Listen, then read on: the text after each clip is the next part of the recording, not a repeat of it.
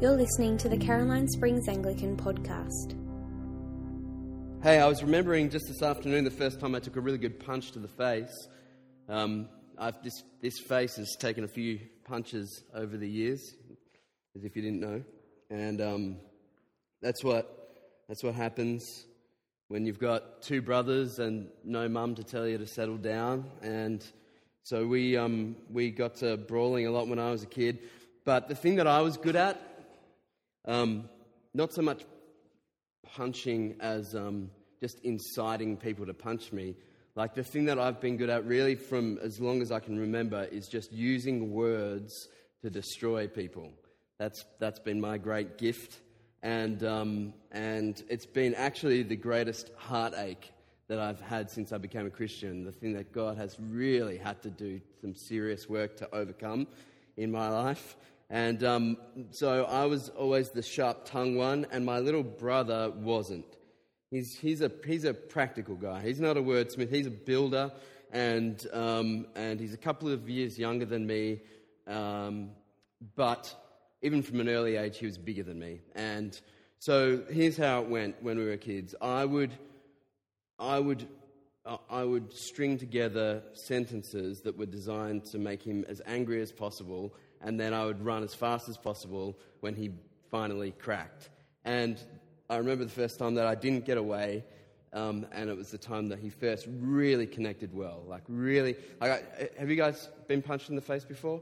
It's a shocking thing. Like, you know, you see it in the movies, and it just seems like they can take twenty-five punches and not even have a bruise. But when you get punched really hard in the face, it's really shocking. Um And dazing, and so I, I kind of remember that first time that he got me. There were plenty of times after that, but um, why am I telling you this?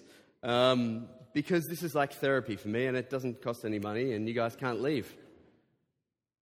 So what were we talking about?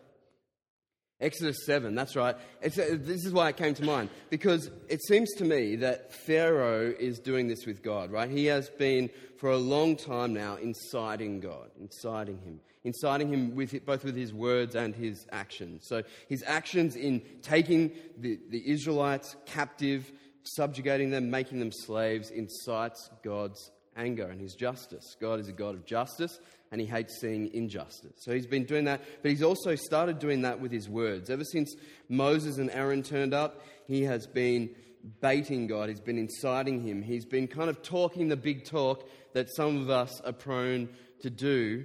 Um, and in the end, it catches up with us.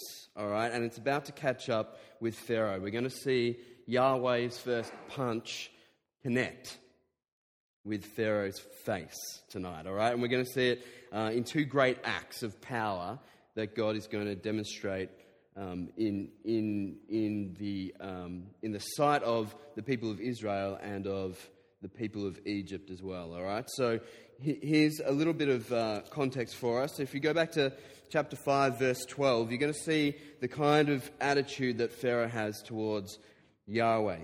Uh, sorry, not verse twelve, verse one to two. Chapter five, verse one to two. Afterward, Moses and Aaron went to Pharaoh and said, "This is what the Lord, the God of Israel, says. Let my people go, so that they may hold a festival to me in the wilderness."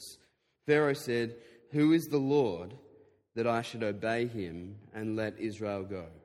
I do not know the Lord, and I will not let Israel go." This has been his posture before God the whole way through. Up until this point, he is standing before God and saying, "I don't know you, I don't recognize you." And what he's really saying is, you have no authority over me. And you, really, if you think about it, you can kind of see how Pharaoh has got to this point, this, this kind of level of arrogance, because he is unquestionably the most powerful man on earth at this point in history. Egypt is the premier um, dynasty at this point on the earth, and he is at the pinnacle of his powers. And so you can see, you know, if another king came to him and wanted to take the Israelites away from him, he would be this way as well. And so facing up to Yahweh is no different. He doesn't know the Lord. Who is the Lord that I should obey him? Who, in, in effect, what he's saying is, who is greater than me that I should do what they want? And remember, we've seen again and again that none of this is surprising at all to God, like in chapter three, verse nineteen. Remember, we saw this a couple of weeks ago.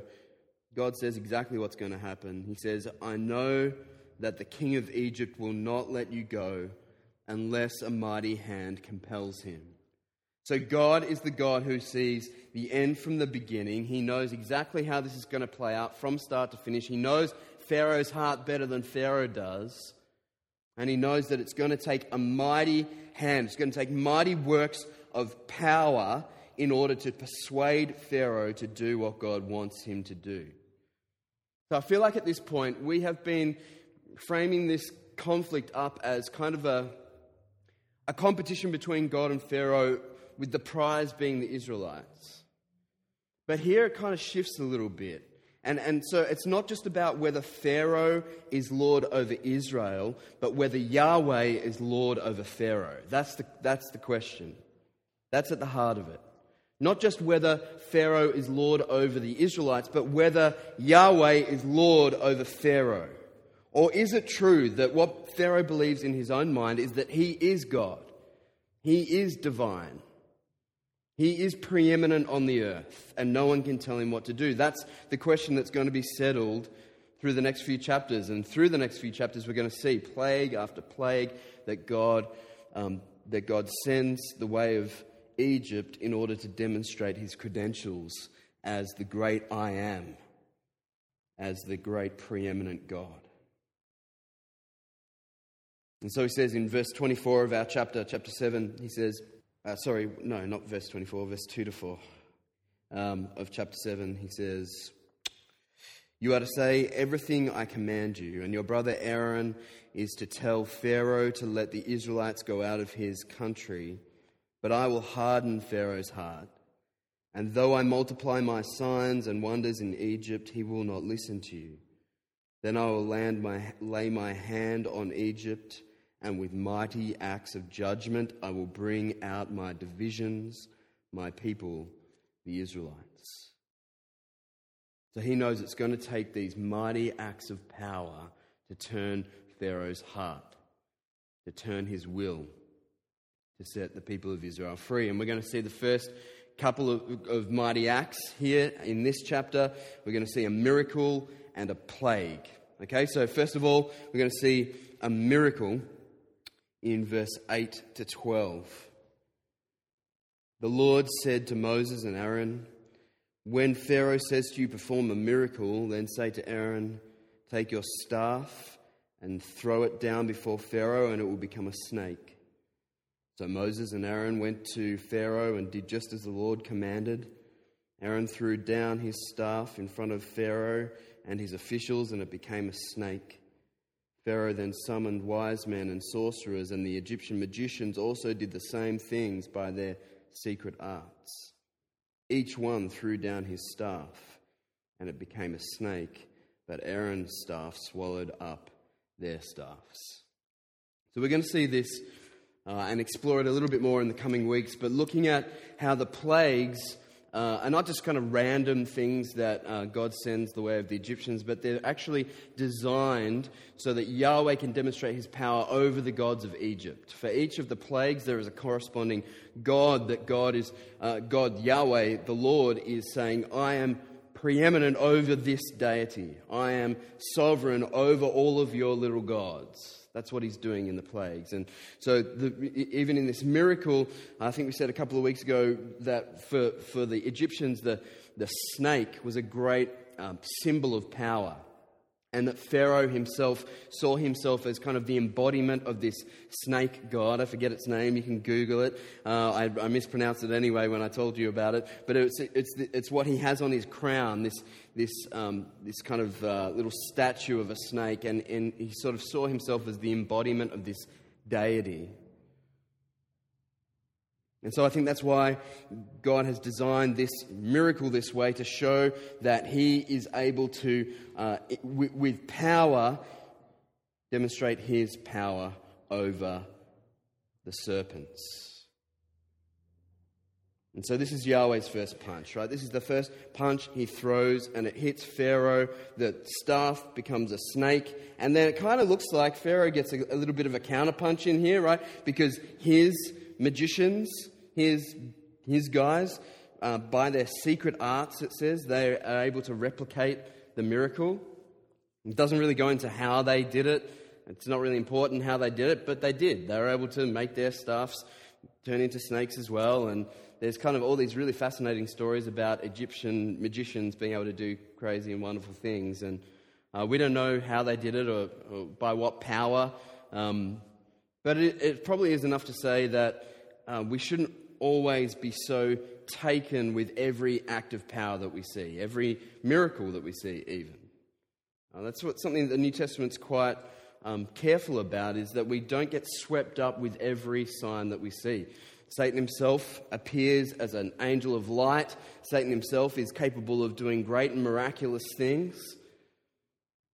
And these guys probably have brought this about by the power of demonic, I don't know, demonic agents.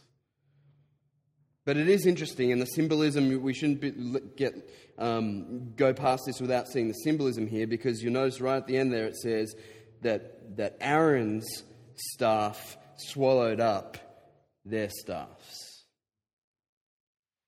So it was a, a cool trick that they were able to do, but the symbolism wouldn't have been lost on them. Their staffs just got swallowed by his staff. Their snakes just got eaten by his snake. And it's interesting because right around the world, um, I'm kind of I'm kind of into snakes. I think you know about that, right?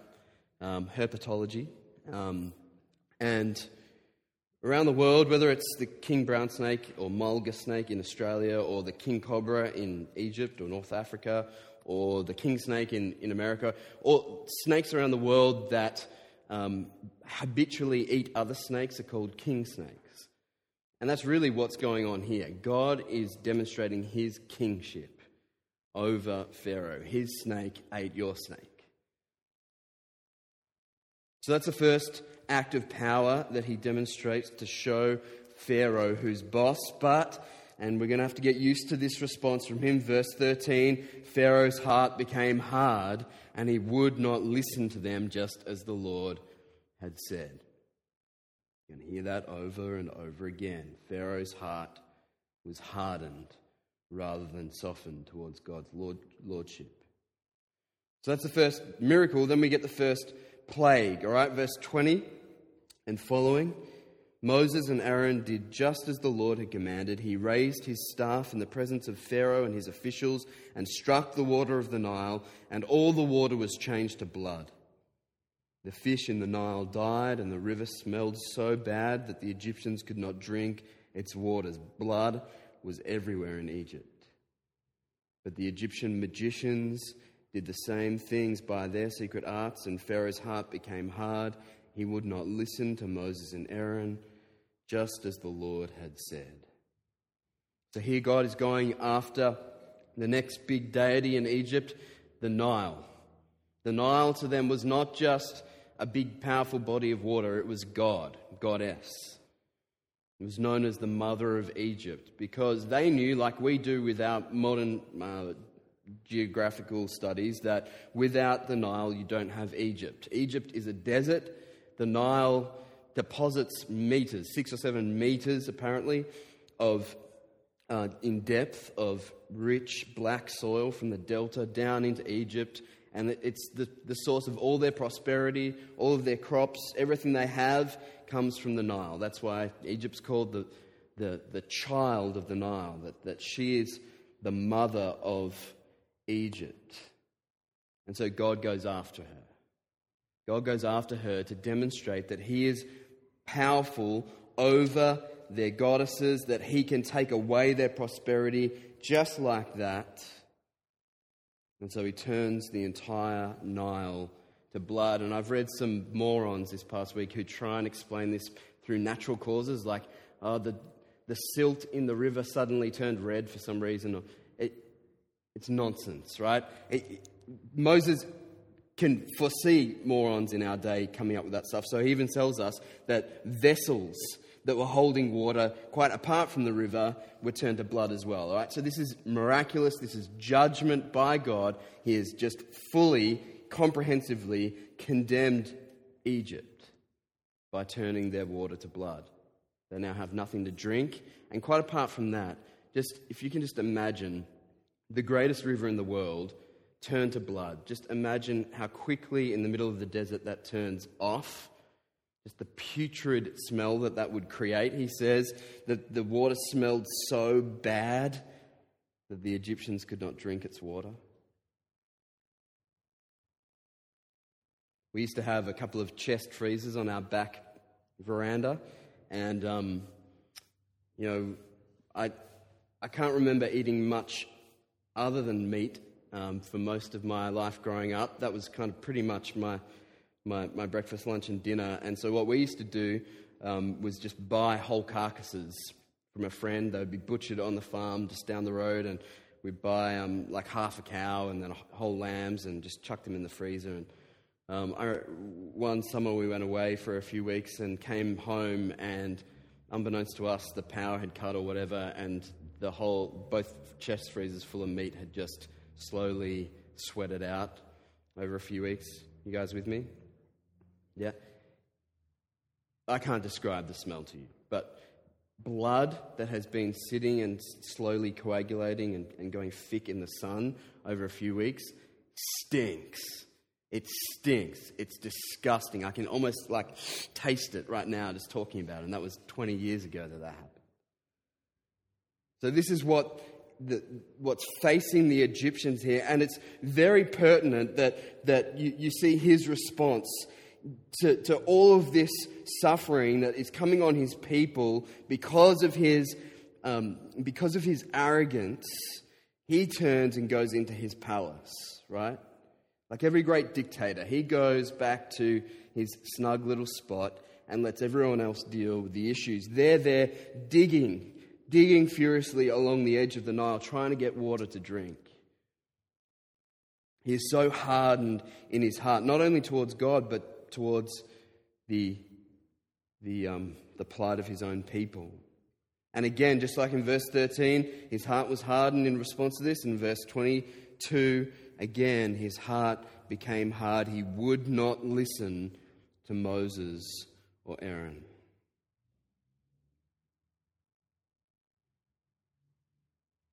Now, a question comes to mind when you're reading through this, especially if you've done what I recommend you do and just read through the whole the whole book in one sitting, or at least this section, right? Up to chapter twenty-two, uh, chapter eighteen. If you read that all at once, you, you, you'd be doing yourself a favour. And you read this, and when you read it throughout, and especially when you you grind through plague after plague after plague, and you imagine the devastation, the question is, why is God going through all this rigmarole? Why, like, why the ten plagues? Why this war of attrition? Why not just skip? You know, why not just fast forward, just get to the tenth one? God knows that's the one that's going to do the job. That's the one who's going to, that's going to turn Pharaoh's heart and turn his will. So why not just skip ahead? And the answer is given to us very, very clearly by God himself in chapter nine, just over the page, verse fifteen and sixteen. Check this out.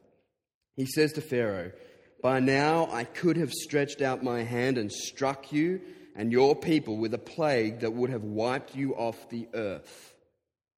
But I have raised you up for this very purpose, that I might show you my power and that my name might be proclaimed in all the earth." That's why God is going through this. That's what the plagues are about. They're not mainly about turning Pharaoh's will. He could have done that by skipping to the end. They're mainly an opportunity for him to show his power, his majesty. If you don't know this about God yet, then you, you might not understand much of what the Bible says about God, but he is zealous for people to know how great he is. God is in the business of demonstrating how great he is. I mean, we kind of say this quite a lot, and it can become a bit of a throwaway line that, that, that God does everything for his glory. Have you ever considered that? Like, everything he does is for his glory. If you've ever considered that deeply, then you might have come up with some objections, or you might have kind of questioned whether, real, is this really what God is into? Like, this past week I had a great privilege. I was sitting in my office and Jimmy was meeting with a, one of your kids, and they were talking, and um, and Jimmy Jimmy said to the kid, you know, everything God does, he does for his glory. And this kid was sharp enough to respond by saying, isn't that a bit arrogant? Like, if everything I do is to show how great I am, isn't that a little bit arrogant? Or maybe, like, isn't that a bit insecure?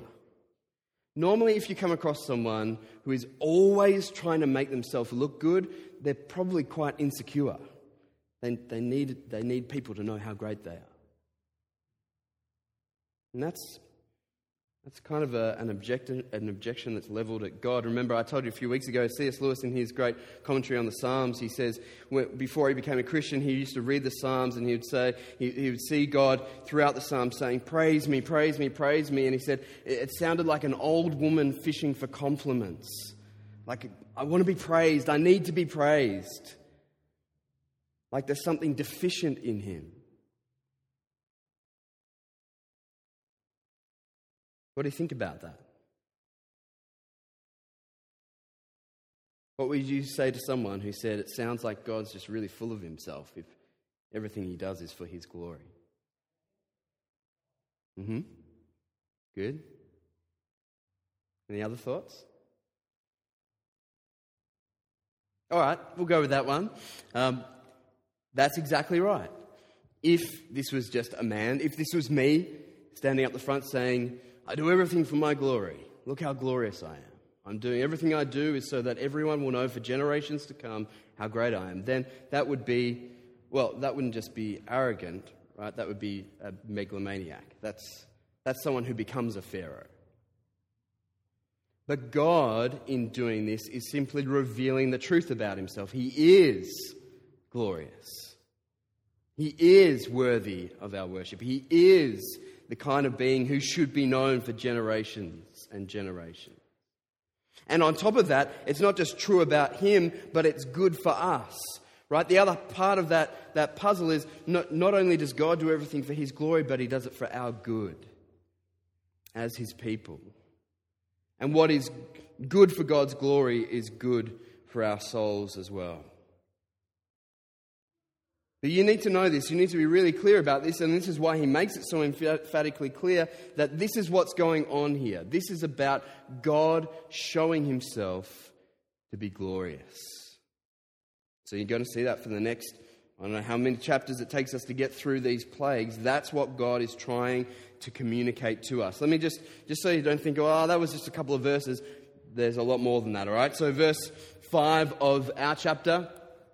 The Egyptians will know that I am the Lord when I stretch out my hand against Egypt and bring the Israelites out of it. Verse seventeen of our chapter. This is what the Lord says. By this you will know that I am the Lord. With the staff that is in my hand, I will strike the water of the Nile and it will be changed to blood. Verse ten of no, verse uh, fourteen of chapter nine. I will send the full force of my plagues against you and against your officials and your people, so you may know that there is no one like me in all the earth. And verse one and two of chapter ten, then the Lord said to Moses, go to Pharaoh, for I have hardened his heart and the hearts of his officials, so that I may perform these signs of mine among them, that you may tell your children and grandchildren how I dealt harshly with the Egyptians and how I performed my many signs among them, and that you may know that I am the Lord. He wants them to know his name. He wants them to know who he is. He is the Lord, Yahweh, the, the I am, the pre-existing, the preeminent. That's who he is. And he wants them to know this for generations. That's why this book is so big. That's why this Exodus is so epic. So that in three thousand years, people are standing up in Caroline Springs and talking about it. For generations to come, children and grandchildren will tell of my greatness. So Orthodox Jews to this day, every Passover will tell the story of the Exodus. Movies, Hollywood movies have been made on this very epic. Artwork has been commissioned, songs have been sung. And all of this was by design so that God's name would be known, that we would know that He is Yahweh.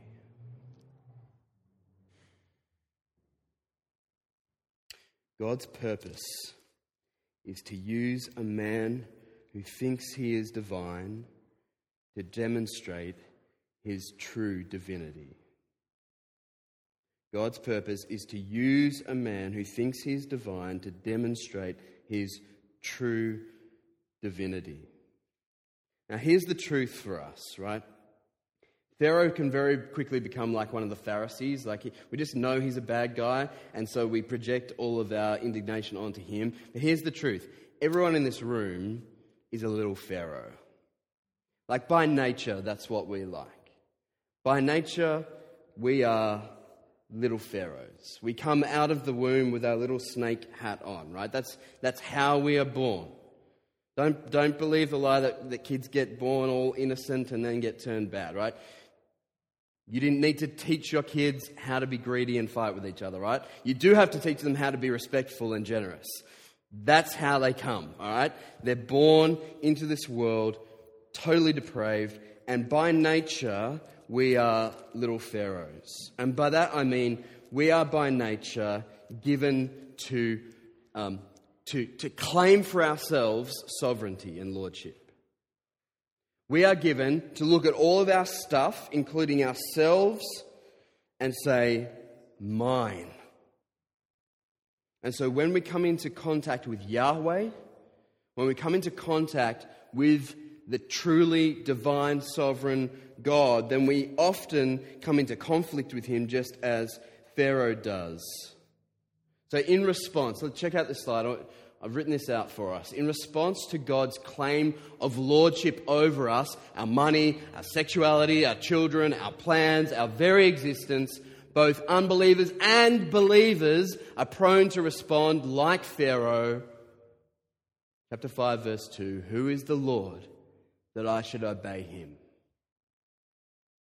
We say that again. In response to God, to Yahweh, to the Lord, to His claim of lordship over us, our money, our sexuality, our children, our plans, just insert anything in there that you would say, mine. Our very existence, both unbelievers and believers, it's not just those guys, it's us. Right, we are prone to respond like Pharaoh, who is the Lord that I should obey Him? So we claim these things for ourselves under our sovereignty, but the reality is that there isn't a square inch of the earth that is not God's, to which He does not rightfully say, mine. And what we need to know as Christians, and the Israelites didn't know this, right? The Israelites didn't have this benefit, but we do. See, for them, the greatest act of God that they told to the generations and generations was the acts of God in the Exodus, the plagues and the Passover. They were the greatest acts of God for them, but we have a greater act. The greatest act of power that God has ever done on the earth is the death and resurrection of His own Son. That is the greatest act of power that He's ever performed. And so His acts of power are designed for us to be able to see them and respond by falling on our knees and saying, everything I have is yours. You are the Lord over all things. You have my allegiance. I am your servant and your son. But if we're not careful, the Bible tells us if we're not careful, then we can respond to God's claim of sovereignty by hardening our hearts, by doing what Pharaoh did. Some of us can fall into the trap of being threatened by God's absolute power, grabbing stuff for ourselves, whether it's driven by anxiety or greed or whatever, grabbing it for ourselves, saying mine, and so hardening our hearts against his loving and benevolent rule in our lives. And so we have to be very careful. The book of Hebrews is really big on this. We preached through this a couple of years ago. You might have been here. It's the book that's written to Jewish Christians, and it and it kind of calls to mind all of their history as a people, including the history of the Exodus and the subsequent years where they were wandering in the wilderness and hardening their hearts towards God.